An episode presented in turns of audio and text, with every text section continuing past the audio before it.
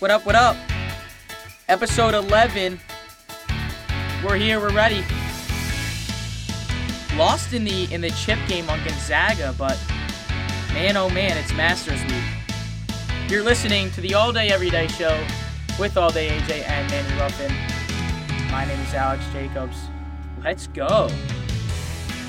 So, next week, why don't we just start with that? Next week, we have some big updates coming.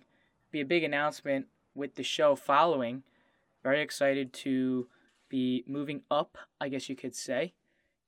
And yeah, we're very, very excited for that. We don't want to say too much. It'll happen next week, though. So one more week until that big announcement. And then, Manny, I can actually say a little bit more about the giveaway. Maybe we'll have some more viewers for that. Yeah, a little more traffic. Just so I can start out saying, you know, here's the Twitter for all the new people. Ears. Welcome. Here's how you do it. Hit the Twitter, hit the Instagram, whatever. So, I started caddying again. That was my first weekend. Got a new bib, the 125th anniversary year at Spring Haven, so I got a black bib this time. Time to start making some cash back. My parlays are struggling a little bit. But yeah, I'm getting out to the range a little more. I wanted to play yesterday so bad. It was such a good day. I just couldn't get over there. I played yesterday. It was so bad. Really? It was horrible. Yeah, it was disgusting, bro. We actually just want to talk about it, honestly. I just need help. I'm like the person that has a problem that is finally coming forward and is like, I need help. Is it everything or is it just like a couple things? Because once you can narrow it down to like a few things and you're over the ball, you're like, okay, so I need to make sure I'm doing this, and then I'm successful. It's everything. Yeah, I mean, we gotta get off the tee box first, and if you go off the tee box, like in minimal trouble, because we're gonna be in trouble. In minimal trouble. Minimal. Then we gotta yeah, bro. You know how it goes from there. Yeah. I'm not gonna get too deep into it. Yeah, I mean you see me play. Yeah, you know but goes, kind of. We're gonna be getting, and that's another thing that we can, I guess, maybe preview next week as well. You know, more golf stuff coming. So we'll be playing a lot more and getting a lot more experience playing. So hopefully the scores will drop. Is the goal. With the amount of playing that we'll be doing. My goal by the end of the season is to either hit or break 90. I don't know if that's going to happen, but I broke 100 last year, so obviously we got to. Yeah, I mean, with the playing that we're doing, it's possible. All you got to do is just play. All you got to do. That's it. It's with everything, but all you got to do is play. So we're going to talk, like I said in the beginning, we're going to talk this recap of this Natty Chip game, and then we'll get into the Masters because it is Masters week, and that is so exciting. Tomorrow, kicking things off, very, very excited for that. What Jordan Spieth is going to do after his win this past weekend. I'm very, very excited to see how this is going to play out. Who are we going to bet on? The Masters that people don't understand is you can really win a lot of money on the Masters. It's not just about picking the right outright winner. Really, any golf tournament. A lot of people don't know. There's so many other prop bets you can do. Mm-hmm. You can live bet after the weekend, after the Thursday, Friday, once we get to the weekend. You can bet on your round betting. You can bet on a player to win out of the group. You can bet on a player in tomorrow. There's 4 people per group. You can bet on the person that's going to win that group. You can also bet, instead of 4 people, you can bet a person to beat one other person in the same group. Like, there's so much that you can do. There's so much opportunities to win a lot of money. You just got to play your cards right and know exactly what you're doing. So we'll get into that a little bit later. First, we're going to start with this national championship game. And the first thing I have to say is I did bet on Gonzaga minus 4.5. And here's my explanation. I had them winning my chip in my bracket. I had Baylor playing against them. The one thing that's very, very important for me to say is, sure, a lot of these people were saying, I saw a lot of handicappers that were betting on Twitter when the game was starting. And all it was Baylor money line, Baylor spread. I'm not going to ditch, and I said this already. I've said this before, you know, off air. I can't believe you give the Twitter handicappers their credit before you give your co-hosts credit. But carry on. Yeah, but carry on, he says. But this is the big thing. I'm not going to ditch Gonzaga when I've been riding them the entire tournament. and in the last game to complete the undefeated season, win the national championship, I just don't see myself ditching them like that. Why would I just bail like that? So I'm going to win with them, and I'm going to lose with them. I'm not saying I was a Gonzaga fan the entire season. I was riding them this tournament because I had them. I said in the very beginning, they are going to walk their way there. Sure, they had a little trouble in the Final Four. Had a little trouble. Jalen Suggs had to be a god. But besides that game, they walked their way through, okay? So, and this is where it goes to like this. This is what happens. When Baylor plays, it was the top defense and the top offense clash. Bang. Smack them together. What's going to happen? What's the saying for every sport you play? Defense wins championships. And that's as simple as it was. Drew Timme had 3 straight turnovers on 3 straight possessions. They were trapping. They were all over this team. And not even on the other side, not even on just how good defensively they were. They were just shooting better. They were hitting their threes. They were hitting their shots. And that's, I guess, how you have to beat them. And I also hate the narrative that, oh, when Gonzaga has to play a good team and Gonzaga has to play a ranked team, they play in a shitty conference. Oh, when they play a good team, I'm sure they're 15-0 in their conference because there's nobody in that conference. But when they play a good team, they fold and they lose. They played some damn good teams in this tournament too. So I hate that narrative. Oh, Gonzaga's frauds because when they play one good team, they lose. That's what made me so frustrated. Give them credit. They were one game away from an undefeated season. Listen, man, first things first, willingly betting on the Gonzaga Bulldogs with the undefeated season on the line is just absolutely just blasphemy, and I was hoodwinked that you did it to begin with. Second of all, I mean, you got to break down this game from a logical standpoint, man. I said this last week on our show. We have yet to see Gonzaga play under their A game in a big game. We saw their B game at UCLA. That was actually their B game. UCLA took the wire. Obviously, we saw what Jalen Suggs did. Versus Baylor, I don't even know what you call that. D+? I mean, you shot 29% from 3, and that's supposed to be something that you do very, very well. Turn the ball over a shit ton, which is something that you don't do a lot. I mean, Nemhard looked drunk for a good part of the first half, so did Timme. The supporting cast didn't step up. I feel like the biggest thing that happened with that game though was Jalen Suggs picking up those quick 2 fouls. That changed the whole game because he's their temperament. He's their guy that runs the show. He picked up 2 fouls, and I think it was like 3 minutes, and it's just it put Mark Few in a tough position. It put the rest of the Bulldogs in a tough position. I mean, a lot of those guys I don't want to say nervous. They didn't look nervous. Maybe it looked a little tight. They're not as loose and upbeat and energetic as we usually see Gonzaga moving on offense and moving on defense. And you got Timme with the stash, and then you got the fire from Jalen Suggs. Like we didn't see that fire from Suggs and that flash from Timme to the second half, and that's what really hurt. I mean, I actually do agree with you there. I do think they did look a little nervous. I don't know what it was, but in this first couple minutes, it was 16-4.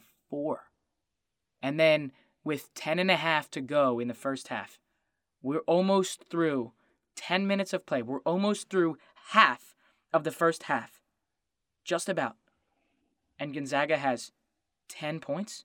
A team that is outscoring teams by double digits, almost 20 points in this tournament, and they have 10 in 10 minutes? I feel like what? I feel like we're highlighting too much of Gonzaga's problems and not enough how good of a basketball team the Baylor Bears are. I mean, you out-rebound this team 38-22. 16 offensive rebounds to Gonzaga's spot. I mean, Davion Mitchell, Jared Butler, very, very professional basketball players.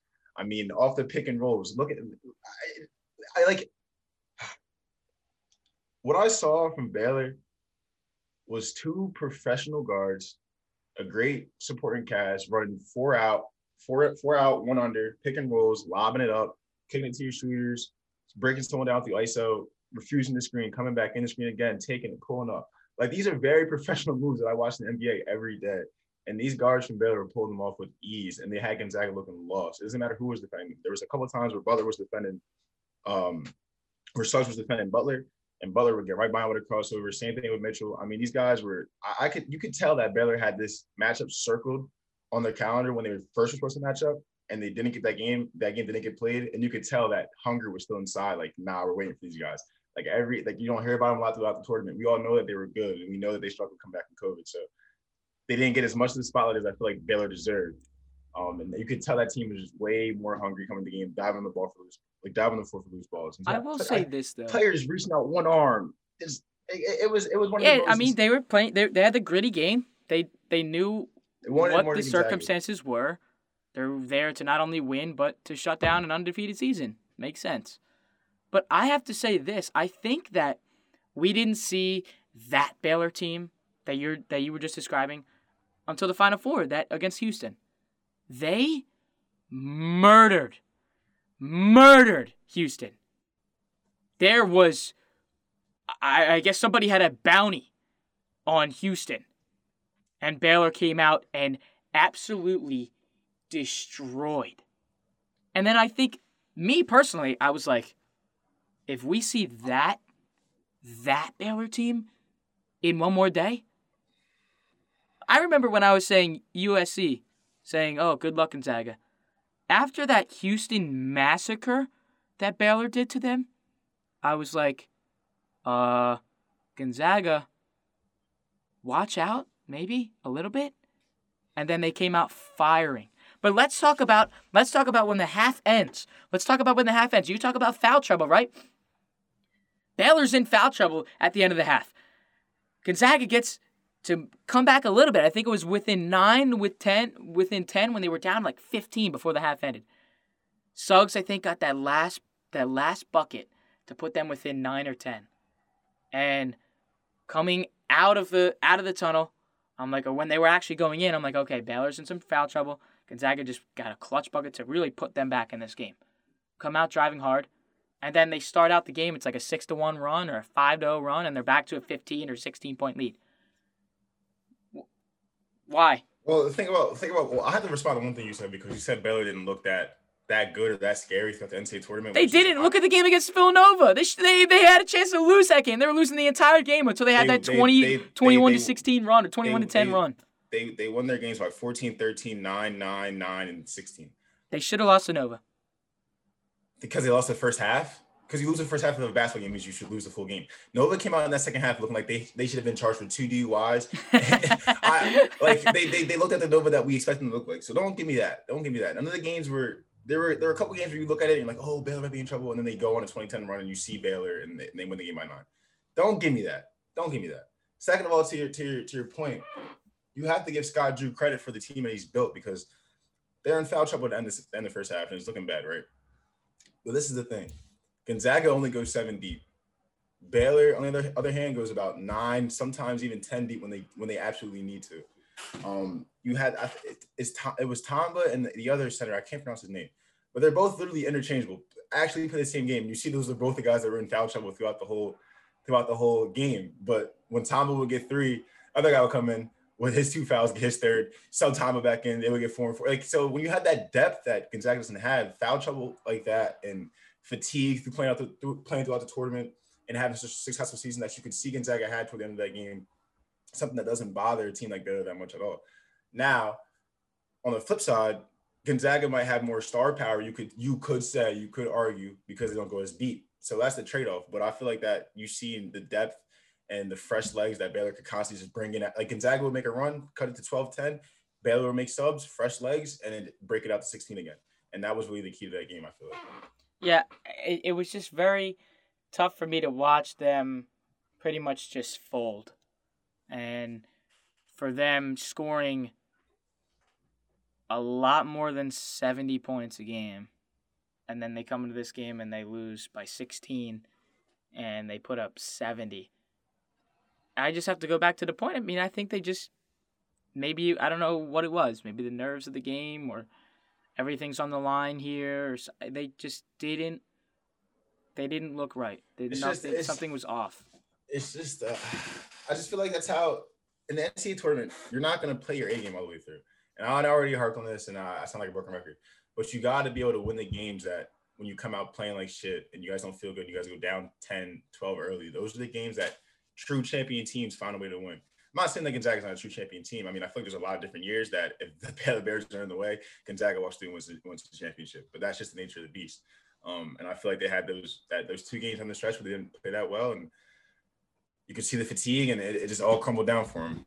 I mean, you gotta give that, gotta tip your hats to the great season. Though. I mean, there's absolutely nothing wrong going 31-1, but to the scope of the outside row, the media, and everybody like us that talks about these games, we don't give a shit unless you win the chip. So yeah, clearly. Sorry, Gonzaga Bulldogs. I mean, I also don't think that you can win a game with 14 turnovers. It was 14-9. Sure, that's 5 less, but a lot. Like, look at the turnover points. I mean, exactly. There was a point when it might have been early in the second half or late in the first half, something like that. And Baylor had just gotten the ball after another Gonzaga turnover. They flashed it up on the screen. Baylor, 13 points off of Gonzaga turnovers. Gonzaga, 0 points off of Baylor turnovers. So the turnovers aside, 14's a lot, too much. But the ability to capitalize on those mistakes and those problems that were stirring something that was going on is really why they won the game. And sure, defense was obviously a huge part of it. You could, I mean, just watching Baylor play, it was almost just like they had that zone trap the entire game. Wherever the ball's moving, you got two guys shuffling, moving right there every time. And I guess that's just how they work, because watching Gonzaga, we're not pressing two guys. We're not sending two guys out. We're going to go press. They just had full control and had full confidence when Gonzaga had the ball. And well, there's that's another, like, the dynamic of that Baylor team is that they're so experienced, man. They're so experienced. There's a couple of guys on that team that could win pro, but they all decided to come back. I mean, I don't know if you heard on the broadcast, but Cam Vital's 24. He's played 5 years of college basketball, all for that one day. Right. So, and when you have a team like that, and Scott Drew's been building an empire at Baylor for years, when he took this job, people asked him, why would you do that? Yeah. Baylor was in the depths. He brought this whole program back, have them all buy in. You can do different defenses, like we're doing switch and replace, and we're scrambling, and we're running matchup zones and switching the man in the middle of the matchup zone that other teams can't do because they have other guys that are freshmen and sophomores that are coming out as superstars that they haven't been with the whole program for 4 years, like my guys have. And that's another dynamic from Baylor that actually helps with success a lot. Yeah, and I mean, I want to go back to just reiterating the fact of being able to shoot better.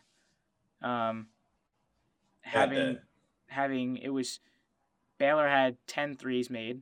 Gonzaga had 5. 30 to 15 points on threes. No one's going on the bus either, but Corey Kispert, missing in persons.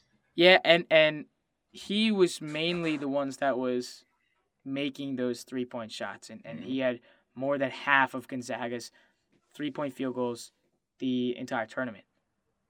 And I don't know. They just looked... I want to say nervous. I really think the best word for it is lost. Lost. I don't want to say dead in the water, but lost. I think they were, like I said, you hit a big shot like that, come to the next game, a little hungover, a little happy, resting your laurels, and you get hit with a Mack truck in the first 2, not even 5, the first 2 minutes of being your best player's out, and you're down by 9. And then once they got hit with that, it was like they're like a prize fighter that's trying to get his feet back while Muhammad Ali's just walking him down, jab, jab, hook, jab, jab, hook. And that's what you saw the whole game. Yeah, it was definitely tough to see them lose in a game, not in just that game, but in a season that they really controlled, a season that was so dominant. And everyone was like so high on Gonzaga, including myself. And I want to say this in terms of the bracket. What did you say at the beginning? Oh, all chalk, all chalk. Well, in our chip game, it was a 1 versus a 1. And like I said at the beginning, and Jay Bilas highlighted this, and back to Jay Bilas again, in his little tournament show before the bracket even started, he said it was like, and I said this before, 41% of the time, there's 2 number 1 seeds that make it. That's 41%. So that's why you should... You are trying so hard to cover your footsteps up. You're trying so hard to cover your footsteps up. Not at all, because I did have 2 1 seeds in, and my 2 1 seeds made it. I just had the wrong winner. What did you have a 1 seed that wasn't in the Elite Eight? No, I think I missed you there. I was gonna pick Florida State to beat them, but I was right on that. No, you were wrong on a lot. Yeah. You had your 2-1 seeds in the finals. Look, Alex. So I tied for 12th in, I think, 110 people or 100 and I tied for 12th in my bracket that everyone wants to shit on. Tied for 12th. Now, if I won, I would have got 750. We're giving out participation trophies now?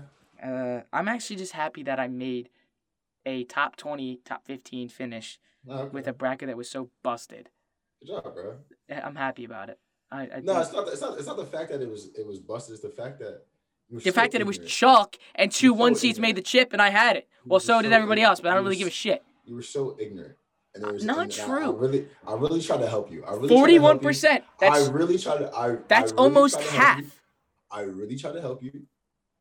If you listen on two teams, if you would have listened, not even about two teams. If you listened about one team, you listened about Syracuse at the minimum, you probably would have been top five. Well, I really was high on San Diego State going. I know, and that killed you. Yeah, it really did kill me. I tried to help you. Sweet 16 team. Texas Tech, you were huge on. Tried to help. Oh, they should have won that game too. Tried to help. Oklahoma State. I think everybody. I had them. That pissed me off. I had them in my Final Four, so we don't talk about that. But I also, just to kind of start to close this out, what a fantastic tournament. Really cool to see that they were able to get the job done in a bubble in Indianapolis. And it's just crazy how time moves so much faster when the tournament's here. It felt like yesterday that we were doing our episode on our first college basketball episode, prepping for this. And then 2 weeks later, we actually did our very first pre-bracket stuff. And now we're here. It's April 7th, and we're here. And it's over. It's crazy how time flies. But on that note, what a great college season. Man.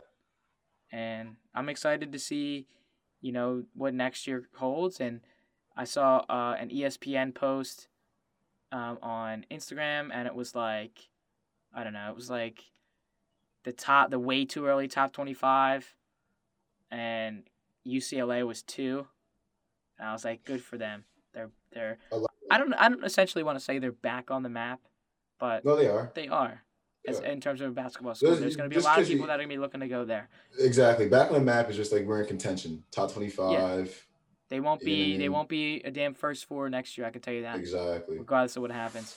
Exactly. So, we're finally done with college basketball. And, one closing note for me. I don't know how everyone else feels. I had my year without Duke, Kentucky, and UNC in the mix and being great teams, but next year I'm ready to see them back. That's all I have to say. Yeah, and that's going to be crazy too. College basketball, I like the extended field of more teams getting opportunity and not the same old teams winning over and over again.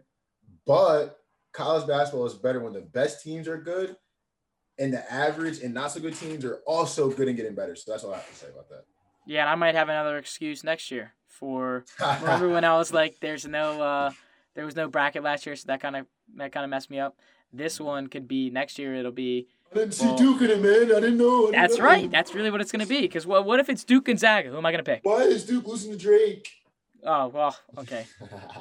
But yeah, just happy to see the tournament went well, and it's over. We won't be discussing it for a while with baseball back in the mix, and now we have Masters Week, so obviously we're gonna get into that now, and then we'll recap it next week as well.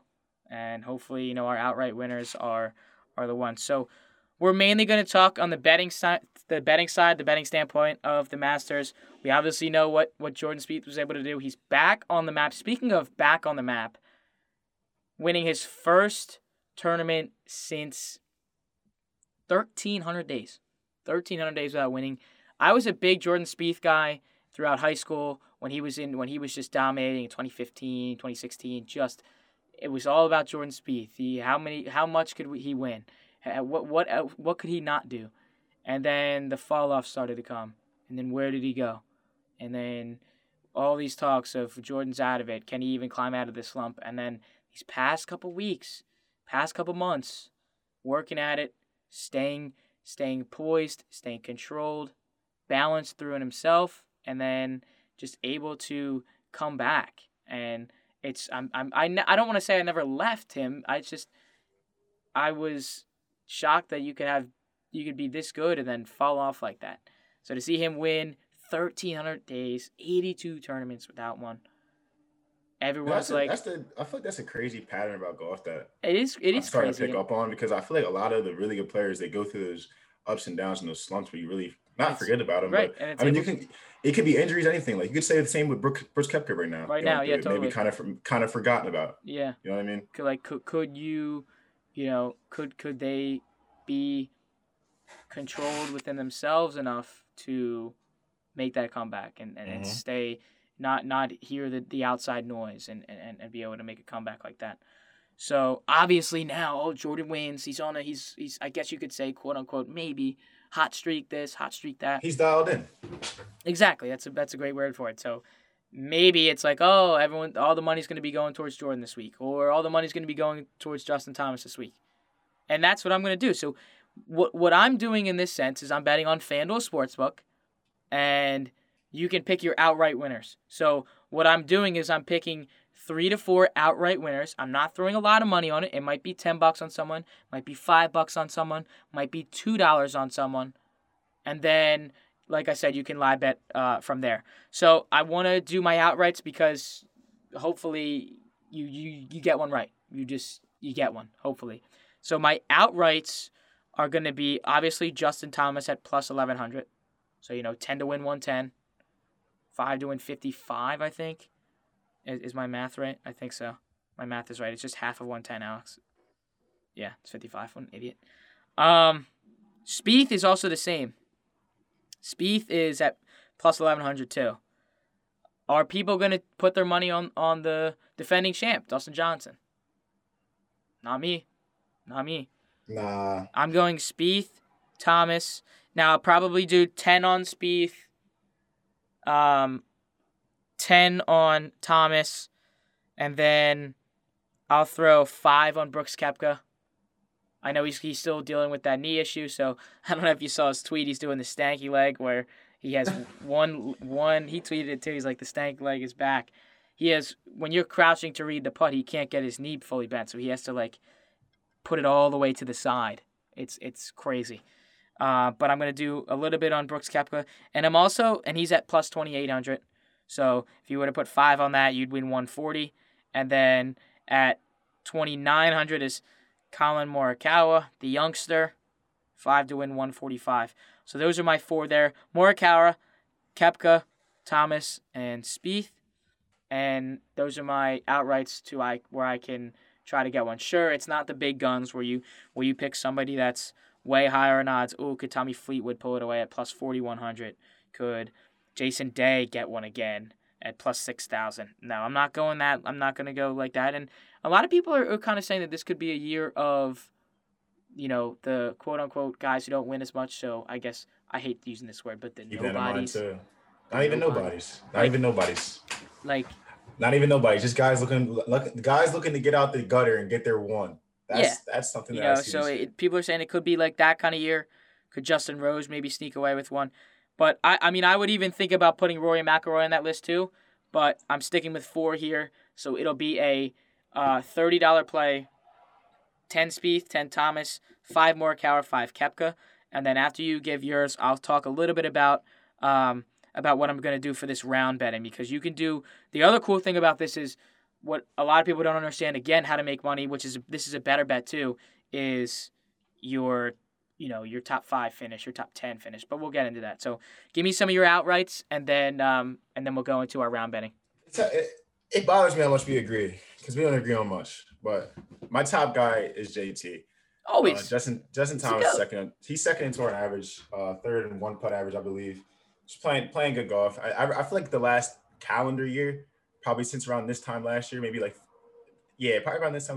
playing really, really, really good golf, in my opinion. I've seen a lot of top 10s, top 15s, top 5s. It doesn't always have to be top 5s, top 3s. If I just see a guy consistently playing good golf, top 12, top 13, and we've seen that from JT over the past year. One guy that I didn't hear you name that I'm actually shocked you didn't say was John Rahm, because there was the news about him and his baby. Now, he said, don't athletes, bet. But the baby was born now, what? Right? Yeah. All right, so exactly. I would be scared to take him if the baby wasn't born yet. But since the baby was born, there's that new motivation. Something you got to watch out for. There's that drive. I will take John Rahm to win. I will take it small, but I also love Rahm top 10 and top 5. I feel like those are two. Yeah, that's great. And before I get to my top 5, top 10 finishes, because this is really how you can make a lot of money. The odds aren't crazy. I mean, it's plus 170, plus 150, plus 205. You know, 10 to win 20, whatever. So maybe you'd put a little bit more on those. I like my group betting too. And let's talk a little bit about this Group A betting. Okay, Group A tomorrow at 10:30. That last pick was Brooks Koepka. Last pick, okay. So your Group A betting, and this one this Group A is who I'm probably going to stay away from because this group is stacked, stacked with a capital S. Your Group A betting tomorrow at 10:30: Dustin Johnson, Bryson DeChambeau, Jordan Spieth, and Justin Thomas. Okay, first time I said DeChambeau's name. No, I'm not picking him as an outright winner. Will I pick him as a top 5, as a top 10? I will probably go as a top 10 finish for DeChambeau, okay?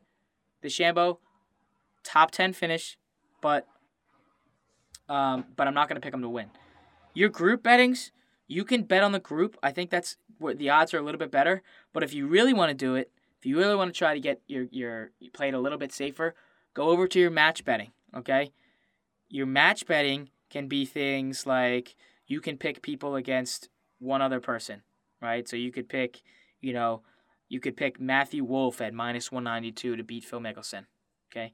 The odds are pretty shitty there, but things like that where you're betting on one person. You could probably pick Abraham Ancer over Shane Lowry, which is another great bet. Notice the things that I'm saying I am putting on my bet slip because I am betting these things. One good bet out of Group B, I think. I like Patrick Cantlay a lot to win that group at plus 300. I think that's very valuable. Patrick Cantlay. I think he missed the cut at Players, right? He did miss the cut at Players. Besides that, he's been playing really consistent golf. I've seen him a couple top 2s, top 3s. Really consistent golfer. I think he'll keep the Cinderella story going for UCLA. How about that? UCLA grad. I like Cantlay at plus 300 to win Group B. Yeah, it's, there's so much that you can actually do. I mean, a lot of people are looking at, let me bet on a top American to win or a top American finish or top European finish, whatever. And you could do those too. That's also a very safe bet. You could probably put Justin Thomas as your top American, right? Maybe Spieth goes scary business and goes after him, but we'll see on that. So you can also bet by round. So, leading after the first round, Spieth has the best odds for that. And that's because he won. I think he won last weekend. I think he was 40-1 to win, and now he's 11-1 or 10-1. Like, it's crazy. It's crazy. One win, one surge changes the whole narrative of how to bet on this. So it's going to be very, very exciting when we get this going.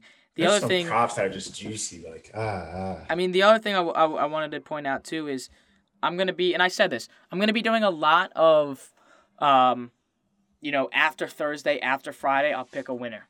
For the weekend, I'll pick a winner. I'll pick maybe 2 winners again.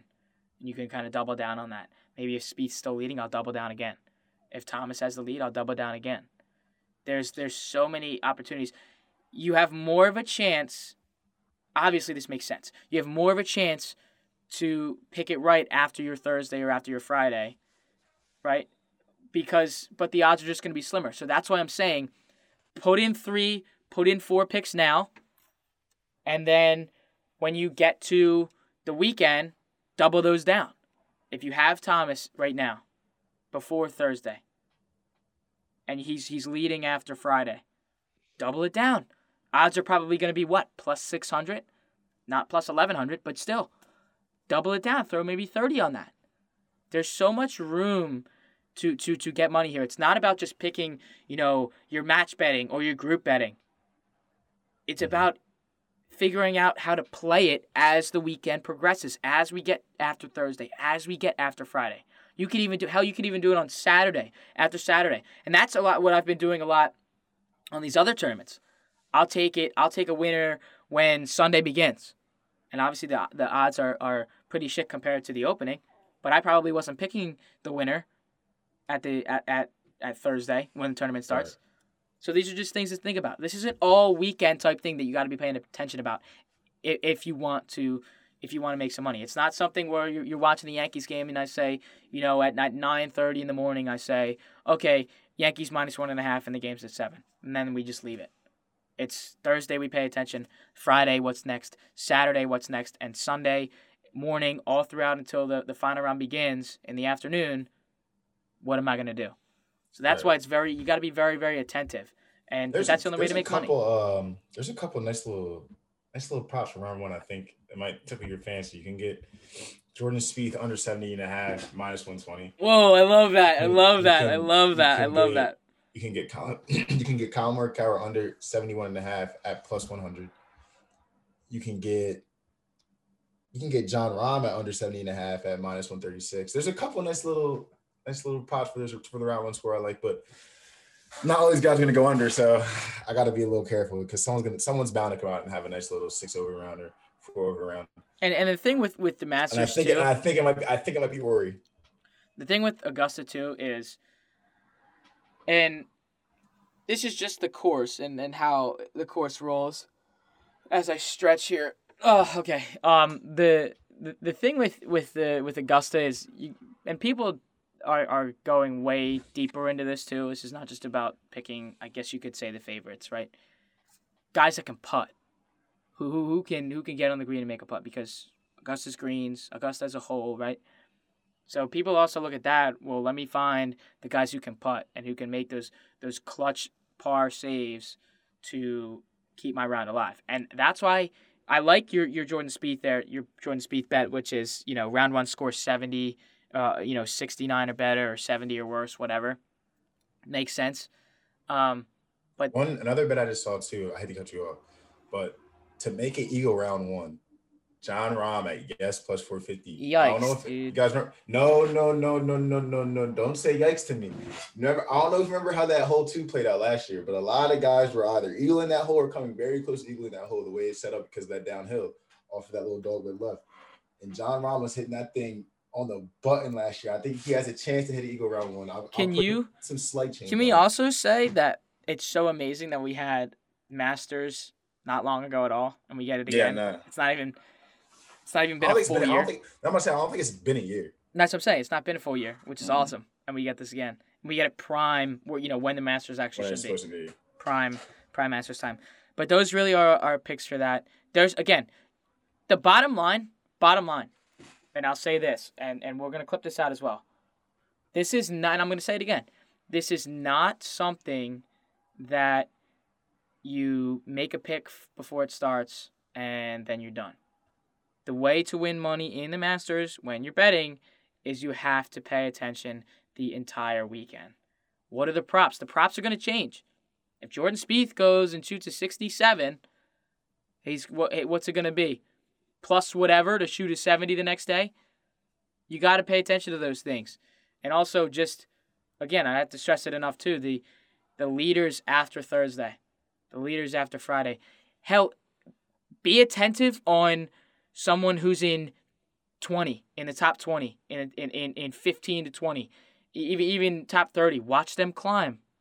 Watch Abraham Ancer be in like top 15, top 20, and we live him after Thursday. We live him after Friday. He gets a top 5 finish. Something crazy like that. That's what's crazy too. We just talked about it. March Madness. Anything can happen. Masters.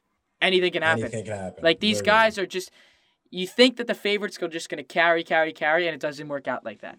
I think there's something, I keep throwing out bets, man. I sound like a degenerate on this show. But, my guy, his favorite golfer buys bet. I'm going to put a tiny bit on Finau to win, but I like Finau top 10.